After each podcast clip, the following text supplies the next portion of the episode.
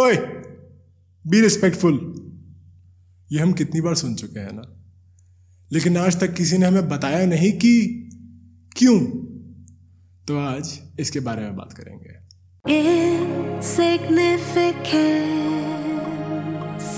With Mohit Ahuja I read this book called the boy the mole the fox and the horse it's a very beautiful book In that book, there is this one page where somebody asks the boy that, What do you want to be when you grow up? And the boy says, Kind. I want to be kind when I grow up. कितना ज़्यादा हमें सिखाया जाता है ना हमारे culture में कितना ज़्यादा बोला जाता है कि रिस्पेक्ट करो लोगों की मैं नहीं बोल रहा कि रिस्पेक्ट करना गलत है एक बेसिक रिस्पेक्ट हर इंसान के लिए बहुत ज़रूरी है लेकिन जैसे जैसे आप बड़े होते हैं, आप नोटिस करते हैं कि हमारे जो पैरामीटर्स फॉर रिस्पेक्ट हैं, वो भी बढ़ते जाते हैं। बचपन में हमें सिखाया जाता है कि बड़ों की इज़्ज़त करो। बिल्कुल सही बात। फिर हमें सिखाया जाता है कि फीमेल्स की लड़कियों की इज़्ज़त करो। बिल्कुल सही बात। फिर हमें सिखाया जाता है कि जो आपसे सीनियर्स हैं, उनकी इज़्ज़त करो। स्कूल में पहुँचते हो तो सीनियर्स रैगिंग करके सिखाते हैं कि बेटा इज़्ज़त करो। सही बात। टीचर्स की इज़्ज़त करो। सही बात। But as you go on in life we start adding parameters जो ज़्यादा आपसे सक्सेसफुल है, उसकी रिस्पेक्ट करो। अपने बॉस की रिस्पेक्ट करो। आपकी कंपनी के सीईओ की रिस्पेक्ट करो। But is everyone worthy of that much respect ये ना एक क्वेश्चन है जो बहुत ज़रूरी है हम सबके जानने के लिए, समझने के लिए, सोचने के लिए। लेकिन इसके बारे में ना हम लोग बात नहीं करते, अक्सर सोचते भी नहीं। हाँ अक्सर जब कोई हमारे साथ गलत बिहेव करता है, हम उसके बारे में सोच कर खप कर चुप हो जाते हैं, लेकिन बोलते नहीं हैं। क्योंकि हमारे अंदर वो पैरामीटर्स ऐड कर दिए गए हैं मेंटली डाल दिया गया है दिमाग में कि सुनो, तुम्हें रिस्पेक्ट करनी है। ठीक है, लेकिन रिस्पेक्ट करनी क्यों है? जब मैं सेवन स्टैंडर्ड में था ना तो मुझे स्टैम्प्स कलेक्ट करने का बहुत शौक था। स्टैम्प बुक्स का एक कल्चर होता था। मुझे पता नहीं आजकल के बच्चों के साथ है कि नहीं। लेकिन हमारे ज़माने में अलग अलग जगह की स्टैम्प्स हम यूज़ करते थे। अब तो I think that fashion has died out the trend has died out क्योंकि अब ईमेल्स चलती हैं फ़ोन कॉल्स चलती हैं व्हाट्सएप चलता है। तो उतनी ज़्यादा स्टैम्प्स वाला कल्चर कुछ कम हो गया है। हमारे ज़माने में हम स्टैम्प्स यूज़ किया करते थे। और उन स्टैम्प्स के साथ एक बहुत प्यारी किताब आती थी जिसको हम बोलते थे स्टैम्प बुक जिसमें पूरी कलेक्शन डाल दी जाती थी स्टैम्प्स की। मैं सेवन स्टैंडर्ड में था जब मेरे पास एक बहुत ही खूबसूरत स्टैम्प बुक थी। और मेरी ही क्लास में एक और लड़का था, एक दोस्त था, जिसके पास भी ऐसी ही स्टैम्प बुक थी, जिसके पास बहुत अच्छी कलेक्शन थी स्टैम्प्स की। एक दिन उसकी वो स्टैम्प बुक कहीं खो गई। पता नहीं उसने कहीं गिरा दी, क्या हुआ, हम नहीं जानते। लेकिन उसके बाद अगली चीज़ ये हुई कि उसने ये बोला कि मेरी बुक ना मोहित ने चोरी करी है। हमारे पेरेंट्स को कॉल करे गए। उसकी मॉम आई, मेरे डैड गए। और मैं वहाँ खड़ा हूँ और मैं डरा हुआ और मैं सोच रहा हूँ कि ये मेरी, मेरे पे कहाँ से आ गई? बात मैंने तो ऐसा कुछ करा ही नहीं था। उसकी मॉम मुझ पर चिल्ला रही है कि तुमने ऐसे कैसे कर दिया? या सच अ बैड बॉय ये वो। और डैड मुझे देख रहे हैं और मैं कुछ बोल नहीं पा रहा हूँ। इतनी ज़्यादा ओवर पावरिंग पर्सनैलिटी थी उन, उसकी मॉम की, उन आंटी की, कि मैं कुछ बोल नहीं पाया। बहरहाल मेरी चुप्पी देखकर डैड को लगा कि शायद मैं सच में चोरी कर चुका हूँ और सच में मैं गिल्टी हूँ उस क्राइम का। डैड ने मुझे वहीं पर बहुत डांटा। And he apologize to that lady and he came home and all the way home मैं डैड के पीछे स्कूटर पे बैठ के बस रोता हुआ आया। मैं घर पहुँचा डैड ने फिर मॉम को बोला कि देख इसने क्या किया है ऑल ऑफ़ दैट और फिर डैड ने मुझे देखा और मैं सिर्फ़ रो रहा हूँ। डैड कहते अब रोने का क्या फ़ायदा? पहले तुमने ऐसा करा क्यों? मैंने कहा, मैंने ऐसा नहीं करा, मैंने नहीं चोरी करी। पापा कहते तो वहाँ क्यों नहीं बोला? पहले तो माने नहीं। बहुत देर जब मैं रोता रहा तो मैंने बोला कि मैंने नहीं चोरी करी है। मैंने कस्में खा ली, आपकी कसम, मम्मी की कसम, सब कस्में खा ली। फिर डैड बोले कि, अगर तू सच्चा है तो वहाँ क्यों नहीं बोला? मैंने कहा, आंटी, मेरे को बोलने ही नहीं दे रही थी, इतनी ज़ोर से चिल्ला रही थी, सबके सामने मैं डर गया था। उस वक्त मेरे डैड ने मुझे एक बात बोली। वो बोले कि, बेटा, अगर तू गलत नहीं है ना तो अपने बाप की भी मत सुनियो।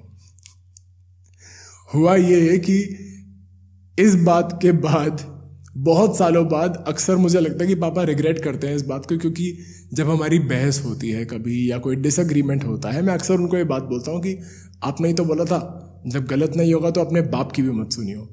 और वो सोचते हैं कि, भाई कैंसिल करिए, मैंने नहीं बोला ऐसा कुछ भी। हँसी मज़ाक में वो बात ख़त्म हो जाती है, लेकिन हाँ ये बात मुझे सिखाई गई थी। अब मैं उस एक इंसिडेंट को देखूँ तो उन आंटी का, मेरे उस दोस्त की मॉम का, वो बिहेवियर ही ऐसा था कि मैं कुछ बोलने लायक ही नहीं रहा। मैं कुछ कहना चाहता था लेकिन कह नहीं पा रहा था। मैं रिस्पेक्ट में, क्योंकि जो पैरामीटर्स हमें दे दिए गए हैं, उनमें चुप रहा।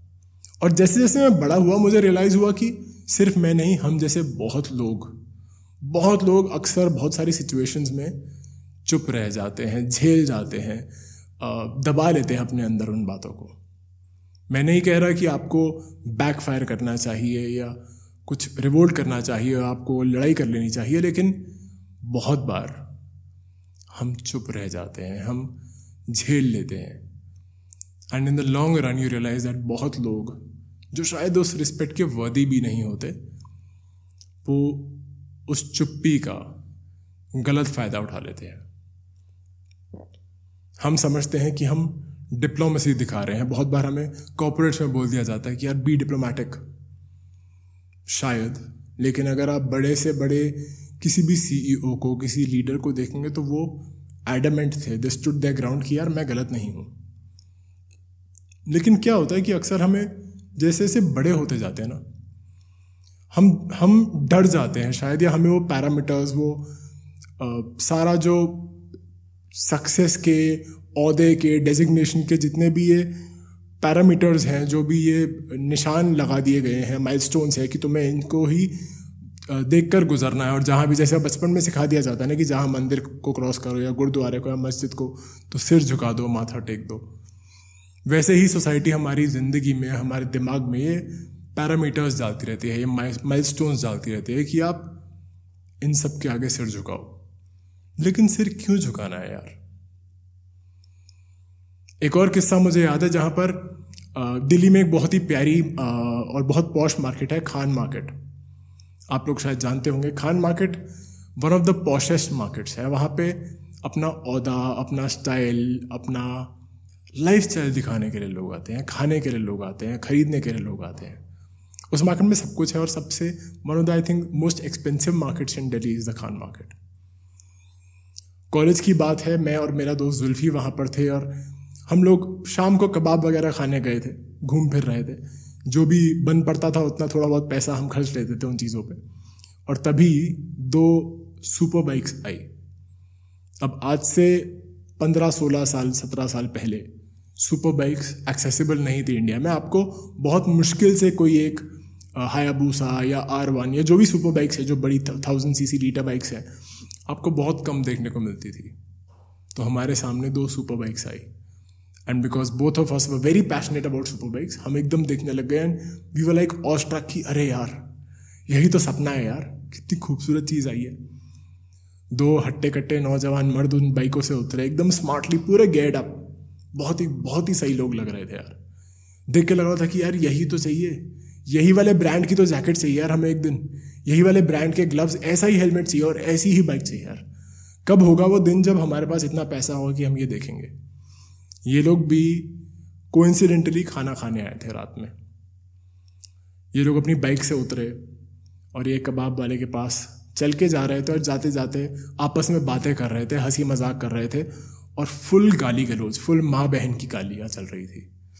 मुझे जुल्फ़ी ने हंसकर बोला कि इनकी बातों में ना, इनकी बात मुझे इतनी बार सुनाई नहीं दी जितनी बार इनकी माँ और बहन के बारे में पता चल गया मुझे। वो कब उन्होंने ऑर्डर दिया तो किसी ने बोला कि, सर, आपका अभी वेटिंग है टाइम लगेगा ऑर्डर में। तो उससे भी गली, अरे यार, तू whatever the word was और तू कर देना यार you know that kind of attitude और जुल्फ़ी और मैंने एक दूसरे को देखा और जुल्फ़ी बोला कि, यार, अगर इतना पैसा लेके ऐसा होता है ना, इंसान तो मुझे नहीं चाहिए इतना पैसा। और मैंने भी यही बोला कि हाँ यार शायद ये ये कैसा बिहेवियर हुआ? मतलब इतनी अच्छी सुबह बाइक से आप उतर के आए हो, इतना अच्छे आपके जैकेट्स और ग्लव्स और इतना अच्छा गेयर आपने पहना हुआ इतना महँगा। बट जैसे ही आपने मुँह खोला, जैसे ही आपकी ज़बान ने काम करा, आपके अल्फाज जैसे निकले आपके मुँह से, हमें दिल टूट गया कि यार, ऐसा कैसे? और वहीं कुछ सालों बाद जब मैंने खुद की कम्युनिटी शुरू करी, खुद बाइक बाइकिंग में ज़्यादा इंटरेस्टिंगली ज़्यादा सीरियसली काम करना शुरू करा मुझे ऐसे लोग मिले जिन्होंने सिर्फ़ सही का साथ देने की सोची। उन्होंने कभी नहीं देखा कि वो बड़ी बाइक पे है और मैं छोटी बाइक पे हूँ या मैं बड़ी बाइक पे हूँ और वो छोटी बाइक पे है। मैं उन लोगों को जानता हूँ, उनका नाम नहीं लूँगा क्योंकि वो एम्बेरस हो जाते हैं हर बार जब मैं उनका नाम लेता हूँ, लेकिन ऐसे लोग हैं जब मैं राइड पे जाता था कि मैं बुलेट पे हूँ और वो एक थाउज़ेंड सी की बाइक पे मेरे पीछे पूरा रास्ता चले हैं for three hours just because he did not want to leave me behind there are people who have fought for me when they thought that they needed to help me they have fought with their own people and left the club उन्होंने अपना जो club खुद शुरू करा, वो छोड़ दिया क्योंकि क्लब वालों ने कुछ गलत करा और वो उनसे सहा नहीं गया। जहाँ भी रिस्पेक्ट की बात आती है, मुझे बहुत ज़्यादा स्ट्रांगली ये लगता है कि हमें रिस्पेक्ट सिर्फ़ उनकी करनी चाहिए जिनका बिहेवियर रिस्पेक्टफुल हो। हाँ आपकी उम्र मुझसे ज़्यादा है या कम है या आपका जेंडर मुझसे अलग है या सेम जेंडर है, आपका रिलीजन जो भी है, एक बेसिक रिस्पेक्ट मैं आपकी तरफ़ दूँगा। लेकिन if you really deserve my respect that will be seen through your actions कहते हैं कि respect the people who would do the right thing even when nobody is watching तो आज मैं आपके साथ सिर्फ़ ये शेयर करना चाहता हूँ कि बहुत लोग होंगे आपकी ज़िंदगी में जिनको आप शायद नज़रअंदाज कर रहे हैं, जो बहुत रिस्पेक्टफुल है। शायद वो ज़िंदगी में जीत नहीं रहे क्योंकि वो सही काम कर रहे हैं। और वहीं आपकी ज़िंदगी में शायद ऐसे लोग होंगे जो कुछ शायद सही नहीं कर रहे। शायद उनका बिहेवियर भी ठीक नहीं है। लेकिन क्योंकि उनका जर्नी कुछ ऐसी है कि उनका अहदा आपसे बेटर है या उनका जो सक्सेस रेट है या जो जहाँ पे अपनी जर्नी में वो आपसे आगे हैं, हम उनके आगे सिर झुका देते हैं रिस्पेक्ट कर लेते हैं उनकी। बट ऐसा करने से ना, वो बड़े बनते हैं कि नहीं, मैं नहीं जानता, लेकिन आप ज़रूर छोटे हो जाते हैं। And that is not worth it आप खुद अपनी रिस्पेक्ट कीजिए, दूसरों की रिस्पेक्ट कीजिए and let them earn that respect और हाँ खुद को भी ऐसा बनाइए कि आप वो रिस्पेक्ट अर्न कर सकें। आप खुद बोलें कि हाँ I am worthy of that respect मेरी भी ज़िंदगी में पक्की बात है, ऐसे लोग हैं जिनके साथ शायद मैंने चाहते ना चाहते हुए कुछ गलत करा और मेरी रिस्पेक्ट नहीं करते वो आज। और शायद हाँ मैं वो रिस्पेक्ट उनसे डिजर्व नहीं करता। लेकिन वहीं मेरी ज़िंदगी में ऐसे भी कोई ना कोई तो होगा कि जिसके साथ मैंने ठीक बिहेव किया होगा। ये एक हर रोज़ की कोशिश है, ये ओवरनाइट बदलती नहीं है चीज़ें। लेकिन मुझे लगता है कि ये एक बहुत बड़ा फैक्टर है, क्योंकि जहाँ पे रिस्पेक्ट की बात आती है, वहाँ पे आपके रिलेशनशिप्स मैटर करते हैं। वहाँ पे आपका सेल्फ एस्टीम मैटर करता है। अगर आप खुद को रिस्पेक्ट करते हैं तो आपका रिलेशनशिप लंबा चलेगा, क्योंकि आप सामने वाले को भी रिस्पेक्ट करेंगे। अगर आप खुद को रिस्पेक्ट करते हैं, आपका सेल्फ एस्टीम हाई रहता है, आप कॉन्फिडेंट रहते हैं। तो रिस्पेक्ट की दोस्तों, बहुत ज़्यादा ज़रूरी वैल्यू है हमारी ज़िंदगी में। लेकिन हम अक्सर ना इसको डिप्लोमेसी कॉम्प्रोमाइज़ ट्रस्ट रिलेशनशिप के चक्कर में दबा देते हैं। तो आज आपसे सिर्फ़ ये कहना चाहता हूँ कि इज़्ज़त कीजिए खुद की और दूसरों की भी। और अगर आपको इज़्ज़त को नापने का, समझने का, देखने का तरीका चाहिए कि मैं किस ज़रिए से नापूँ कि कोई भी इस इज़्ज़त के लायक है कि नहीं या मैं खुद उस इज़्ज़त के लायक हूँ कि नहीं तो सिर्फ़ उनके बिहेवियर को स्टडी कीजिए। मैं बहुत रिलीजियस नहीं हूँ, लेकिन आप पुरानी किताबों को, पुराने जितने भी स्क्रिप्चर्स हैं, उनको पढ़ेंगे तो यही बेसिक सा डिफरेंस था धर्म और अधर्म में। Dharma meant doing the right thing adharma was the exact opposite हाँ हमने बहुत लड़ाइयाँ शुरू कर दी उसके चक्कर में, और हम धर्म के चक्कर में लड़ते लड़ते खुद अधर्म के रास्ते पे चल पड़े, लेकिन आज उस बारे में बात नहीं करना चाहता। मैं आज बात रिस्पेक्ट के बारे में है। बहुत ज़्यादा इज़्ज़त करता हूँ मैं आपकी। चाहता हूँ दिल से कि आप ज़िंदगी में बहुत आगे बढ़े, बहुत कुछ करें। और उसी इज़्ज़त और उसी प्यार के साथ आज आपके लिए इतना सा एक मैसेज लेके आया था। उम्मीद है आपको ये पसंद आया। बहुत जल्दी फिर से मिलेंगे। मेरा नाम है मोहित आहूजा और इस शो का नाम है इन सिग्निफिकेंस कितनी छोटी सी चीज़ है ना यार। रिस्पेक्ट लेकिन बहुत बड़ी है। इनसिग्निफिकेंट मत समझिए इसको। It is very significant I see you soon God bless you significant with Mohit Ahuja.